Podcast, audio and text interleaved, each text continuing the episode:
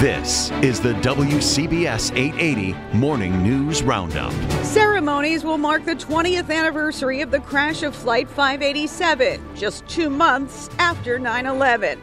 We should never forget. I'm Marla Diamond in Belle Harbor. CPA turned candidate Jack Ciattarelli has done the math and reportedly will concede today to Phil Murphy. Swift condemnation of anti Semitic comments made at a public meeting. Time is up, sir. Sir, your time is up. I'm Sean Adams in the town of Haverstraw. You good to go? Taylor Swift has just dropped her latest album, Redo, and has some powerful voices singing along with her. We'll give it a listen. It's Friday, November 11th. The WCBS 880 Morning News Roundup. A deeper dive into the stories you need to start your day. Watch out for rain and wind this morning and then clearing later on today. Mid 60s. How about that? I'm Paul Murnane. It's Friday. I'm Wayne Cabot. Good morning. The second deadliest plane crash in U.S. history happened 20 years ago today in Queens, plowing into homes and raising fresh fear so close to 9 11. It was only really weeks after. Marla Diamond is in Belle Harbor, where those who died are being remembered today. Marla, good morning. Uh, good morning, Wayne and Paul. A ceremony will take place at 9 this morning. Mayor de Blasio, Congressman Adriano Espaillat, and loved ones of those who died on that November 12, 2001, when the Airbus A300 bound for the Dominican Republic crashed shortly after takeoff from JFK. It was initially thought to be terrorism happening so close to the attack on the Twin Towers, but was later found to be pilot error. Retired Army Sergeant Brian Galarza came to the Flight 587 memorial on Veterans Day to play taps. We have friends and neighbors uh, within the community that perished that day. It means a lot to come out here to pay my respects. The crash that killed 265 left a scar on a community hit hard by the attack on the Twin Towers. With the 9 11 ceremonies, it's advertised, but Flight 587, it's like it's for, somewhat forgotten, and uh, we should never forget. The crash had a powerful impact on the Dominican community at Washington Heights, where it seemed everyone knew someone on that plane. And we're live in Belle Harbor. Marla Diamond, WCBS News Radio 880. Marla, our breaking coverage from that day is part of, part of our 88 Seconds in Sound coming up. New Jersey's governor's race may be settled today when Jack Ciattarelli holds a news conference. NJ.com quotes two sources as saying the Republican will admit that there is no chance to overcome Phil Murphy's 74,000 vote advantage. Murphy's lead has grown as mail and provisional ballots came in, but it was hardly the easy victory that the governor and his party expected, and that gives New Jersey Republicans fresh hope of being competitive in a state with a 1.1 million Democrat registration advantage. A growing Orthodox Jewish community in Rockland is dealing with fresh anti Semitism. Let's go live to Haverstraw with that story and WCBS reporter Sean Adams. Sean? Hate at a public hearing. It was Wednesday. Haverstraw's planning board was reviewing a proposal for a new synagogue when one man launched into a tirade about the growing Orthodox Jewish presence in the town. He complained about people walking out in the street. So if I run one of them over, and of course I'm going to back over him again, right? Okay. You, you, you go. Time is up, sir. Sir, your time is up. Please, please go sit down. No. You haven't asked me. No, that's the, we're Listen, done. sir. No, no, no, no. Don't give me. No, no. You're finished right now. Governor Hochul condemned the comments and called them anti Semitic. Rockland County Executive Ed Day says it is beyond disgusting. Haverstraw Supervisor Howard Phillips calls it sad and dangerous, a threat to harm another person made at a public meeting. He wants the DA to consider the possibility of criminal charges. Live in Haverstraw, Sean Adams, WCBS News Radio 80. Word came last night that the missing 14 year old from East Orange, Josiah Moore, has been found in Harlem, safe. CBS 2 reports a Good Samaritan recognized her around 7 p.m. alone near West 111th Street and Lenox Avenue. A source said that when police approached, she first denied being Josiah, but then eventually confirmed her identity. A vicious sexual assault in Central Park yesterday morning was followed minutes later by an attack on the Randall's Island footbridge. WCBS's Steve Burns tells us police are searching for a suspect in the first attack. Two brutal attacks, about three miles and 45 minutes apart Thursday morning. The first, in a serene section of Central Park near Wollman Rink.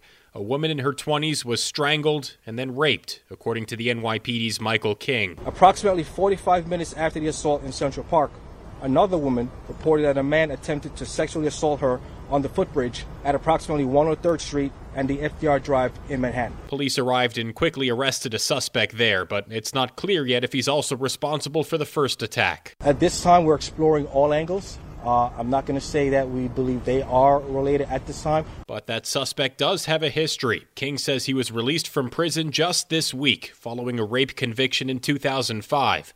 There will be increased patrols in Central Park as police look for tips and the public looks for reassurance. Steve Burns, WCBS News Radio 880. Taylor Swift has just dropped another re recording of an old album. We'll give a listen straight ahead. The WCBS 880 Morning News Roundup. The weather today wet. Craig Allen's here with all the details. Yeah, the radar filling in as we go through the morning hours. We do have some showers over portions of Long Island and also Connecticut. Those have been coming up from the south. We have showers and thunderstorms coming in from the west. They've made it across the uh, Pennsylvania New Jersey border now. Some in northern New Jersey, all the way through Passaic and even parts of Bergen County, and the western Hudson Valley already getting in on this as well. So, Periods of rain, heavy at times, before ending late in the day. Some late clearing possible.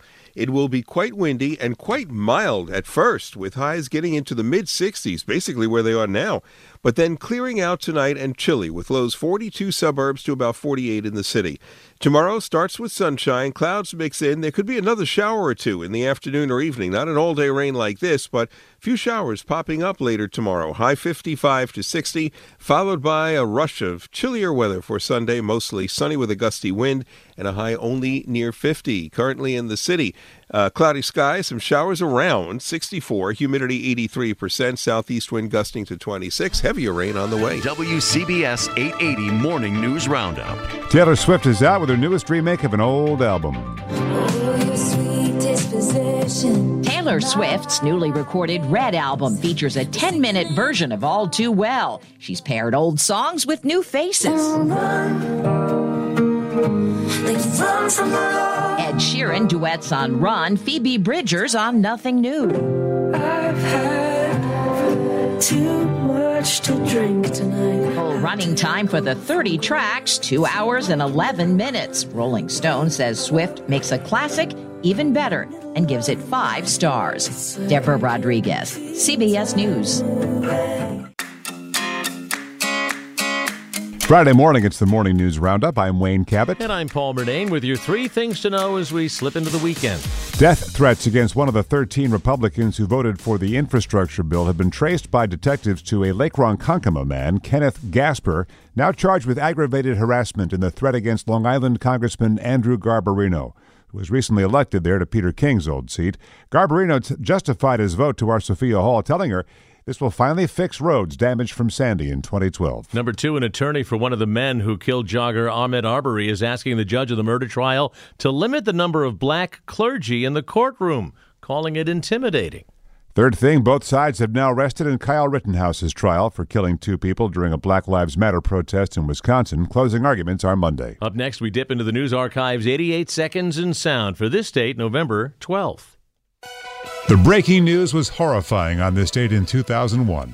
There has been a plane crash in New York City. Details are. So I looked out the window and I saw the plane nosedive. It is an American Airlines jet on its way to landing at Kennedy Airport when it went down not far from the airport in the borough of Queens. Queens, at least four buildings are said to be on fire. Emergency crews setting up their command centers. The streets are filled with fire engines. We saw the fire burning uh, in one of the houses here uh, it looked like it had done a great deal of damage. Because it was two months and one day since 9 11, it was fair to ask is this an accident or something else? It's just another stunned silence. You can't believe another thing like this has happened in New York City. Reporting from City Hall, Mary Gay Taylor, WCBS 880. Elizabeth Acevedo was 13 years old on that date. She lived in Belle Harbor and says it felt so huge, and the candlelight vigil seemed to go on forever.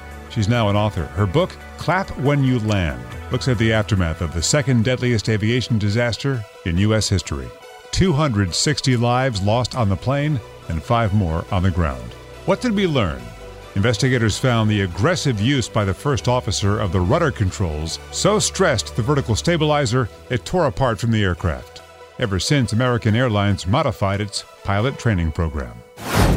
This is also a date for celebration. In Connecticut, 2008, a judge cleared the way for gay marriage to begin. Now he's going to be able to say, My moms are married. Paul Murnane reported that morning. Asked to describe the day's experience in a few words, they used two joy, thrilled.